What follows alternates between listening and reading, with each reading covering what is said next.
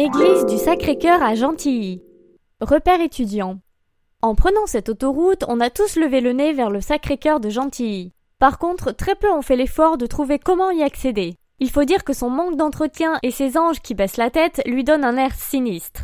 Ses travaux débutent en 1933 pour les étudiants catholiques vivant à la cité universitaire. Sauf que 30 ans après, le périphérique a été construit et elle a été reprise par la communauté juive portugaise. Il suffit de prendre l'avenue qui longe le périph dès que tu l'aperçois. Ce n'est pas si difficile.